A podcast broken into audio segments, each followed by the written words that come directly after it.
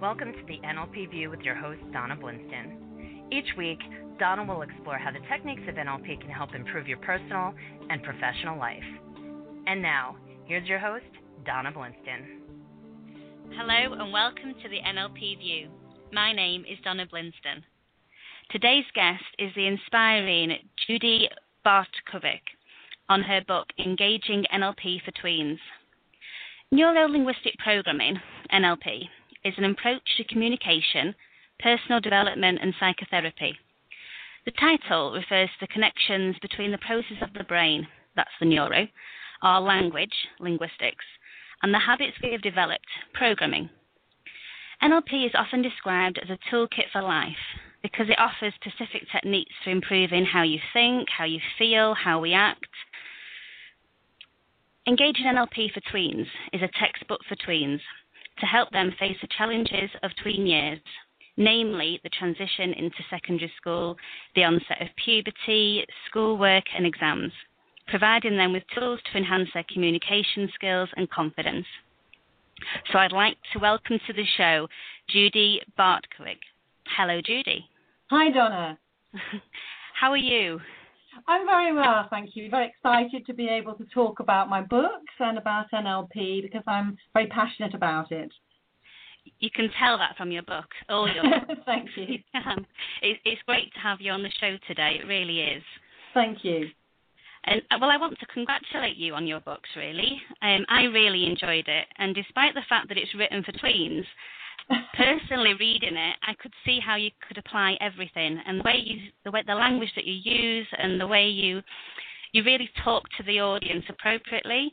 And you know, I was acting as if I was a tween. I was acting like I was 10, 11 year old, and I could really feel how you could use it. It was it's very empowering, and it it looks at things that I can honestly I don't know about tweens today, but certainly when I was that age, they were never even thought of, discussed. It was just you just did it, and it, it does. It opens yeah. up a lot of more opportunities for the, the you know the tweens of today.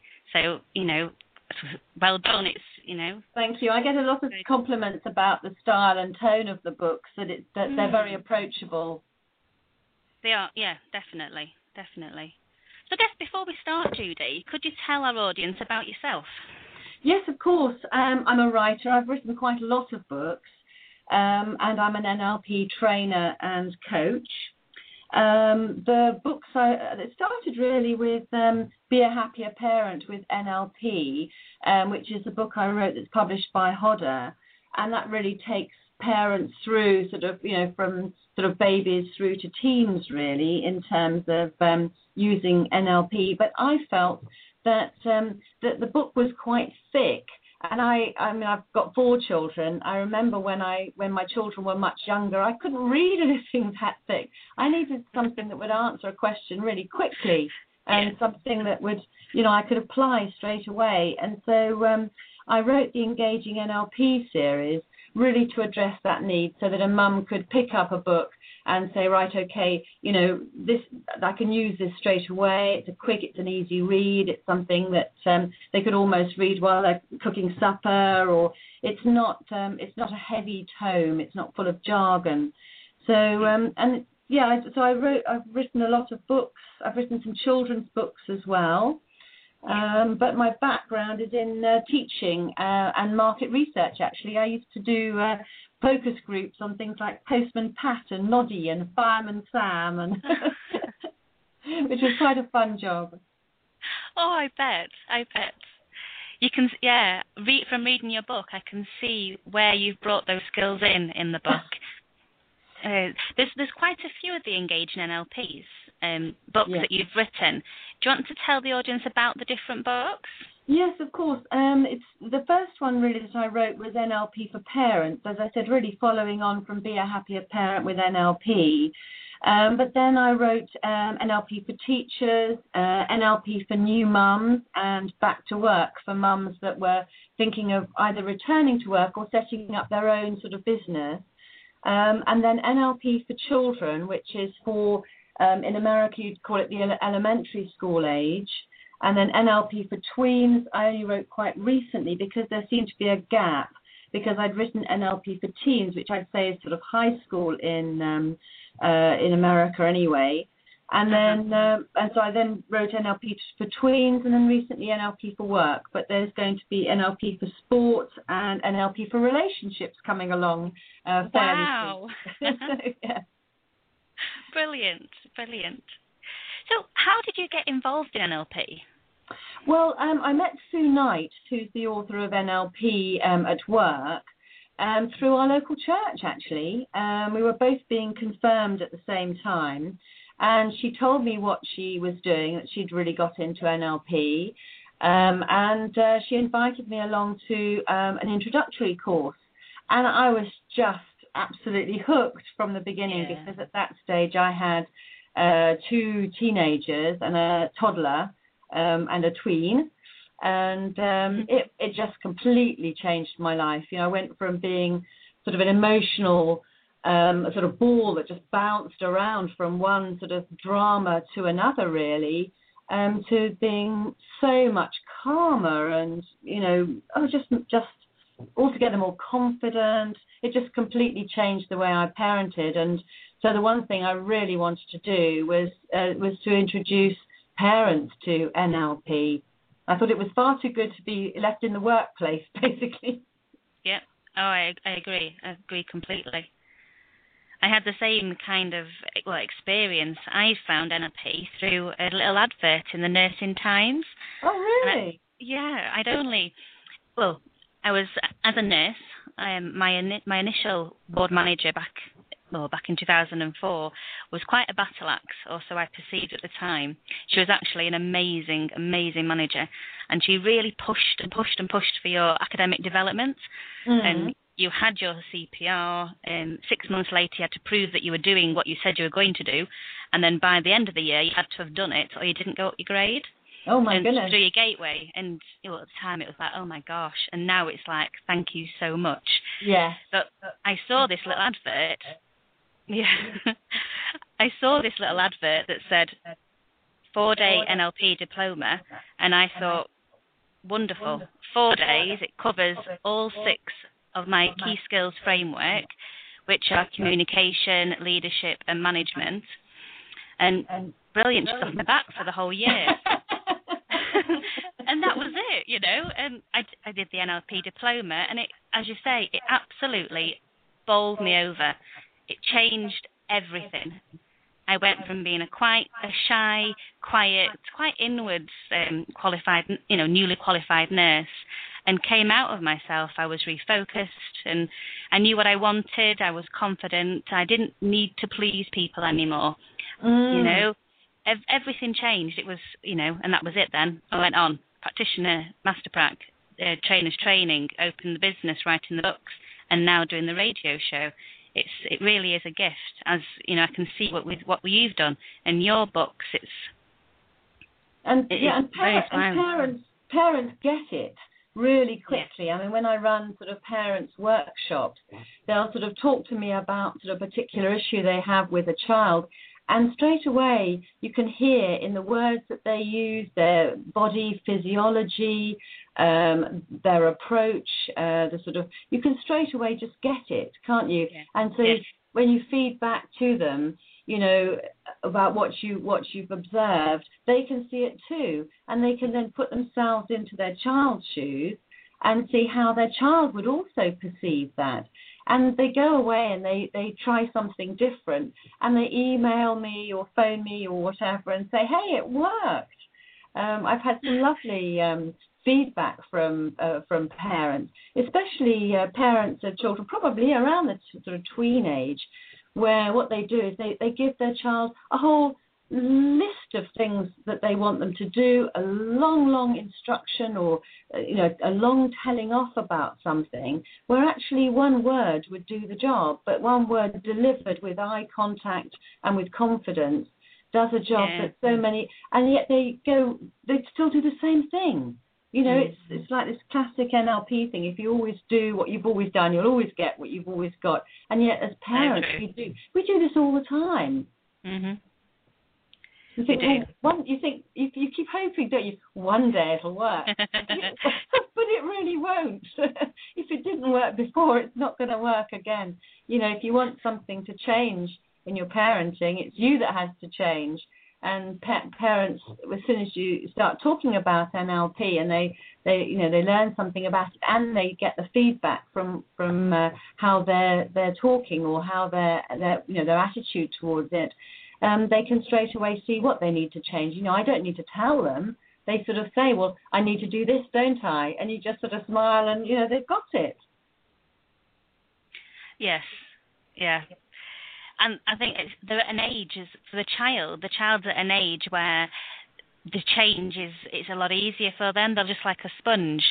They so having the parents being able to take to do those changes and to change themselves, the child will just go on go along with it because it's as long as the parent is confident and assertive in what they're doing and they're they're grounded, I suppose, the child will just follow suit. Mm, absolutely. How has your family um, um, and your children? How how have they taken to it? What's what's their opinions? Well, they, I mean, done correctly, if you like, um, they don't notice it. Yeah. You know, it's it's seamless because Yeah. you know they because it works. What what you sort of notice really when it doesn't work because something jars. You know, you you know that you've you've used either sort of say you know for, with a visual child you've used perhaps something that's very auditory sort of language or a kinesthetic child you've used sort of you know visual language. You sort of notice when it doesn't work. I find rather than when it does.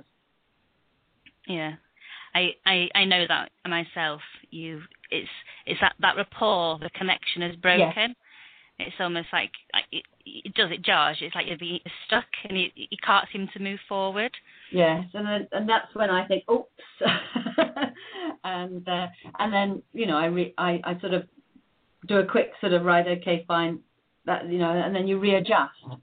Um,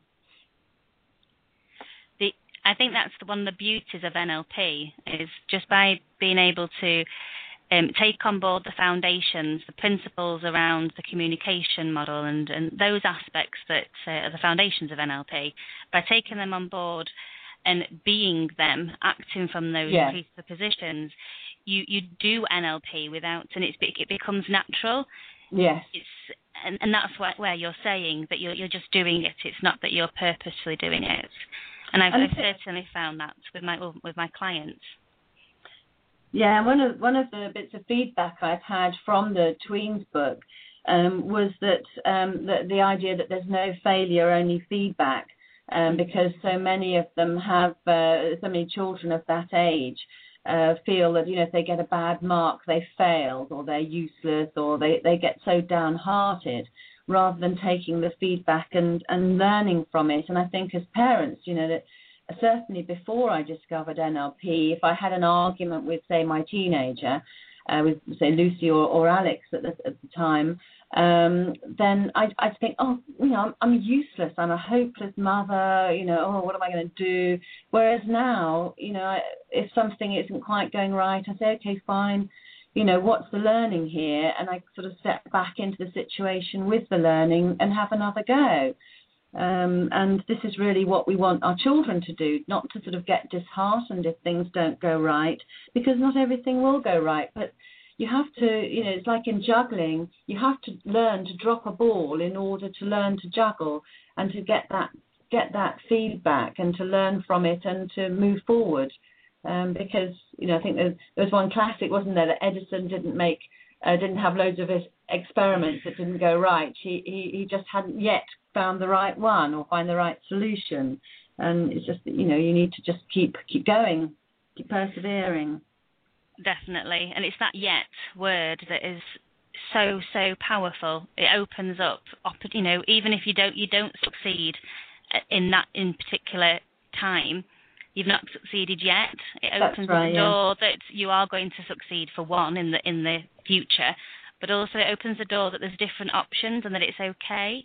And I think Yeah. today's society, it's it's almost that you're not allowed to fail. There's such a pressure on being successful and succeeding Yeah, that the sheer thought of of mm. not you know of not succeeding of not coming first you know, the whole thing about doing it and enjoying it and being involved and being part of it doesn't seem to be good enough anymore. Whereas, you know, that is that's the the, the biggest part of it. And all the learnings that you get along that way is what makes you and what develops you in the future. And that message, being able to give that to a child and know that for everything that they do, if they don't succeed, then it's okay. Absolutely. You know, they've not succeeded yet. They will succeed. They've already learned something. They've learned a load of ways not to do it. You know? yes. and also the things like the sort of limiting beliefs of NLP, I think they're very powerful too because you know a lot of children will say I can't do this, you know, Mm. and um, you know they, they they they learn through NLP how they can apply skills from other areas of their life um, it, to to uh, the, the, thing they need to do now. And so, by I think the more parents understand about NLP, they can help the child by saying, "Well, you know the way you do this, you know you have that skill. So you know all you need to do really is to take that skill and to apply it here." Um, and and they and children get it very very quickly, um, just as parents do. I think that's the wonderful thing about NLP. It's not difficult. It's No. not um, it's not rocket science, as they say. It's um, it's actually incredibly simple. It is. And I think because of its complicated name and some of the complicated terminology, people just run away from it. I and know, that's, you know, Terrible name, isn't it? it is neuro linguistic programming. Of, of all the possible names, I know. When it- people say, uh, "What is it?" You know, you think, "Oh no, do I have to tell you?"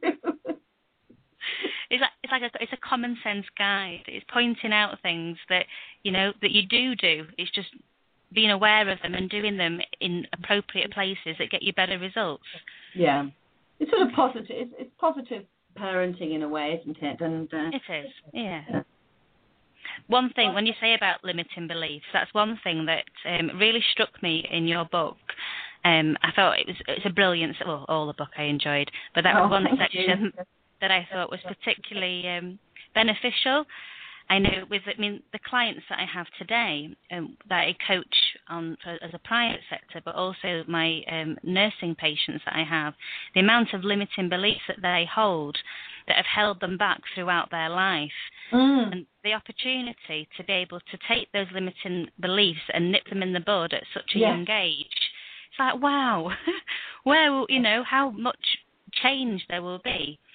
That, you know, people don't, so a lot of people I've worked with, they didn't even realize that they had limiting beliefs or that they existed. And just That's to right, be able yeah. to, instead of I can't, you know, I could do it this way. It's, you know, just changing that mindset before it becomes ingrained Yes. because once it's ingrained and then you're dealing with the you know the 30 40 50 upwards adult there's a lot of learnt behaviors they've learnt how many times that they can't and they've proved that they can't to themselves even though the fact that they couldn't was because they didn't believe that they could And It's amazing, actually. in- in- changing that in sorry, uh, just going to say that in in kids workshops or when I'm doing work with children, and they say something like "I can't," and you, you only have to reflect back to them, don't you? Sort of say, "And what if you could?" And oh well, if I could do if I could do that, well then I could do this, and then I could do that, and then I could do that, and then the possibilities really open up. And then somehow they they find that they actually can do it because they realise what being able to do it means to them. yeah So uh, yes, it's I, I, I just love it. yeah, I, oh, I I share that with you completely. It, oh, it gives me goosebumps. The, I think it's the whole thing of how we generalize and delete and distort things that are around us.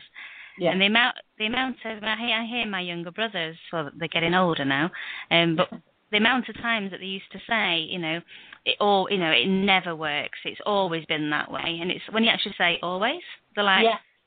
Well, no, not always. It's like, oh, so when did it happen? And they might give you once or twice, Yeah. whereas they've blatant out a whole existence of their future because just because of the the you know the words that they've chosen to pay attention to and it's like you know it's that you know what if you could or what if you did it that way or how else could you do it Yeah, that that's right. just be- yeah. just because they've not been asked those words And as a parent, knowing that that kind of language is there and asking them those things in those different ways, it, you know, it's that door that they've just closed for themselves. You know, even if you leave it open a little bit, as a child, their curiosity will what make them want to go through that door. Mm. So you, you know you're providing paths that they've closed for themselves because of you know the events of school, the events of their peers, and everything else of the pressures of society today. One of the things I love about NLP is is the clean language. Um, because uh, you know, say if a child gets comes back from school and says, "I've got no friends," which of course is a gross generalisation a lot mm. of parents would say something like, well, of course you have. You've got so and so, and you've got so and so, and you've got so and so, which really is suggesting that the child is is talking nonsense and is minimizing really what they're saying. Whereas by using clean language, when the child says, I've got no friends, all you need to say is, no friends. And straight away you, you've acknowledged what they've said, but questioned it. And then they might go, well, apart from so and so and so and so. and so and so. Yeah. You know, and uh, I think uh, sometimes we, as parents, we use far too many words and, and often the wrong words, like sort of telling children don't do this. Or mm. I had one client who who was wondering why her child had such low uh, self confidence, and she was saying some of the things that she said to her son. And what she was basically doing was saying, "Oh, you've done really well, but um, blah blah blah blah." And so every single compliment was then followed by a but. And I said to her, the child has, has not heard anything before that but. You've emphasized, you know, what, and she thought about it and she realized, and then I got her to rephrase what she'd said, replacing the but with an and, and she recognized how different it was. And then she just burst into tears because she realized that that's exactly what her parents had done to her. Yeah. It was, and it was a real eye opener and she could straight away see how she could make a difference. it's small words with big meanings. Yes, just the word "but" was yeah. just t- taking away his confidence. Completely, it, it just it negates everything that's been said. Does, doesn't and, it? And that's true whether whether you're a child or whether you're an adult. Yeah. As soon as anybody but, butts it, they've just cancelled they've, as you say, they've can, they've cancelled everything, and you don't even if they've given you the most glowing, respectful, elegant, you know, praise at the beginning. Mm. That's just it's just shot to pieces, isn't it? It's like someone saying to you, "Your hair looks gorgeous, but I'd have worn it up." I think parents, let me slap you around the face. lots of um, parents, I think, you know, we're sort of we want to encourage our children to be confident, so we praise them, but then it's how we praise them, and it's you know, it's what you say, how specific you are, and and how they can get the learning, and just put saying so something like, oh. You know, you've done really well getting ready for school so quickly, but I wish you'd do it every morning. All the child's heard is the but I wish you'd do it every morning. And you know, uh, anyway, there's lots. I mean, there's lots of things in in um, the tweens book and also in the parents book. I think the parents book too covers obviously the sort of way that parents can um, can use words in a different way to get a different result. The tweens, the, the ch- children, tweens, and teens books are really written for them to read yeah. um, in order to for them to go through the exercises so there's not so much, I guess, in those books about what parents can say, but it's more about how children and, and tweens and teens um, can use the NLP techniques uh, and go through the exercises in order to, to feel confident and so on.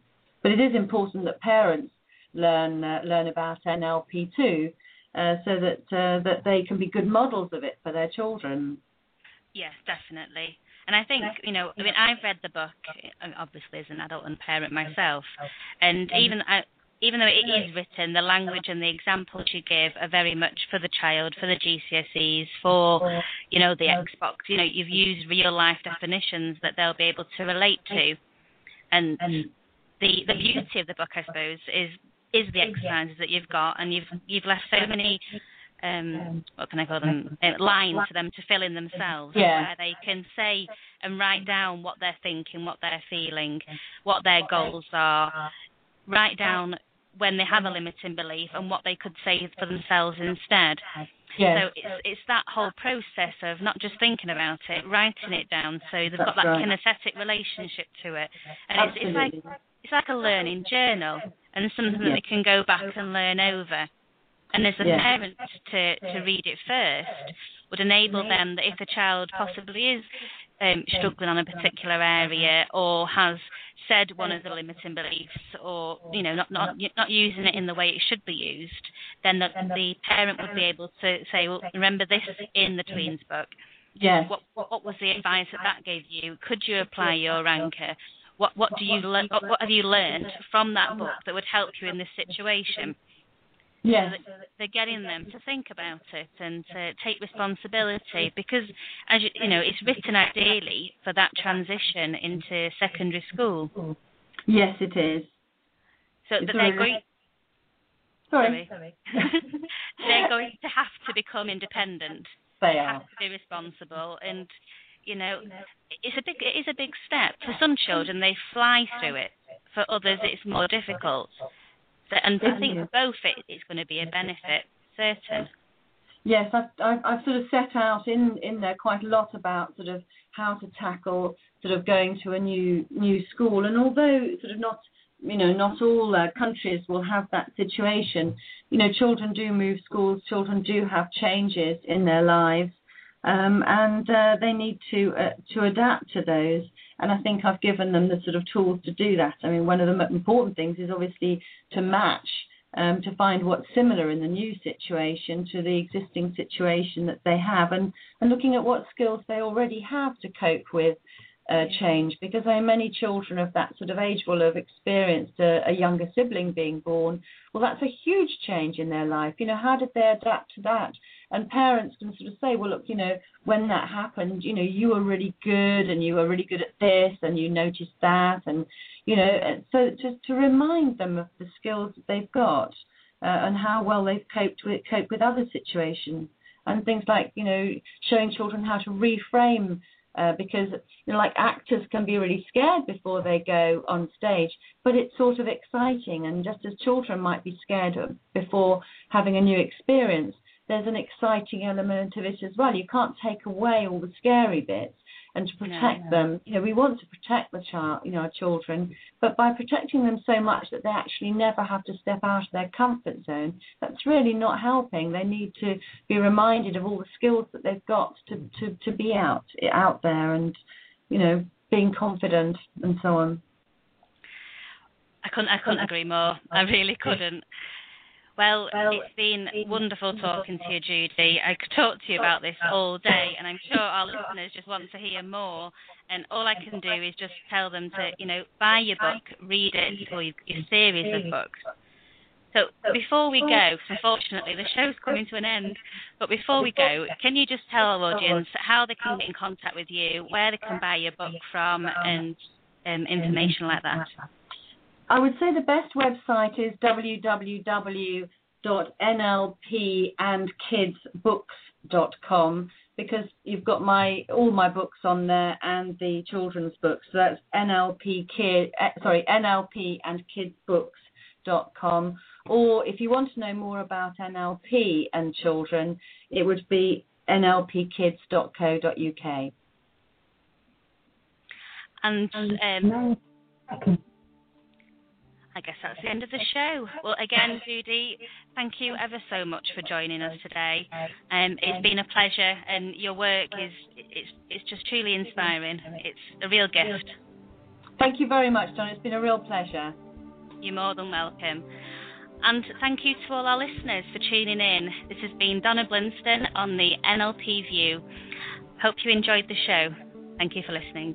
Goodbye.